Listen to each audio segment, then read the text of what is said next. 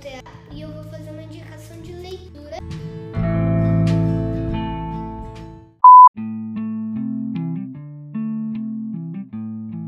A parte que eu mais gostei foi uma parte que o detetive Zack, no caso o Zack, está deitado é, com o pincel escavando a areia, tentando achar alguma coisa, porque eles estavam trabalhando junto com os arqueólogos. O amigo dele, o Ash, ele fique parado. Daí, daí ele, ele viu que ele estava meio estranho.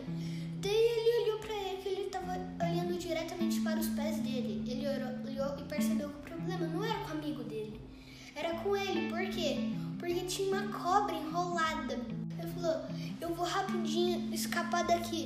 Daí o Ash falou assim: Ó, não, essa cobra dá um bote muito rápido. Ele, já tinha um No 3 você rola bem rápido.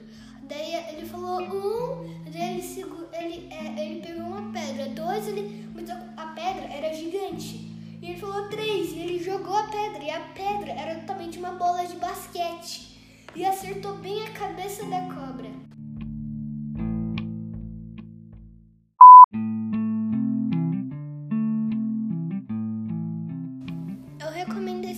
Porque ele tem vários mistérios e fala várias coisas da Bíblia como os lugares, pessoas, fatos e cada final de capítulo tem alguma coisa para que você pode memorizar coisas boas da Bíblia e algum, algumas coisas sobre os personagens.